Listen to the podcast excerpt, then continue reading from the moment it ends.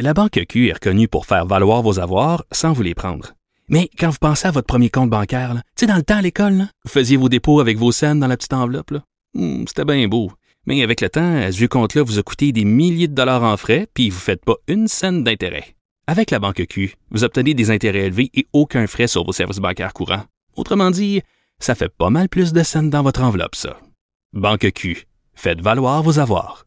Visitez banqueq.ca pour en savoir plus fin de semaine, si vous êtes en vacances au bord de la piscine, euh, en train de faire du ménage ou en train de travailler, mais euh, très contente d'être avec vous. Moi, j'ai eu une bonne fin de semaine et euh, je, je, je, regardais les gens se promener avec les masques et honnêtement, c'est pas si pire. Finalement, tout se passe quand même bien. Bon, il y a toujours un ou deux colons, mais sinon, on peut se le dire, ça se passe assez bien. Et personne n'est mort en fin de semaine en portant le masque, donc ça va bien. Et même, je disais que la France aujourd'hui va annoncer aussi le port du masque. Alors, comme quoi le Québec euh, fait pas bande à part. On a vu aussi que à Ottawa, les députés vont se réunir. Donc, on va suivre ça euh, au courant de la journée. Et il y a Geneviève Guilbeault qui va tenir un point de presse à 13 heures. On en parlait tantôt, Pierre et moi, à savoir, euh, bon, les points de presse, est-ce qu'ils sont maintenus? Oui, Geneviève Guilbeault, la vice-première ministre, va, va, nous parler. Donc, on, saura à 13 heures euh, comment va la situation avec euh, la COVID.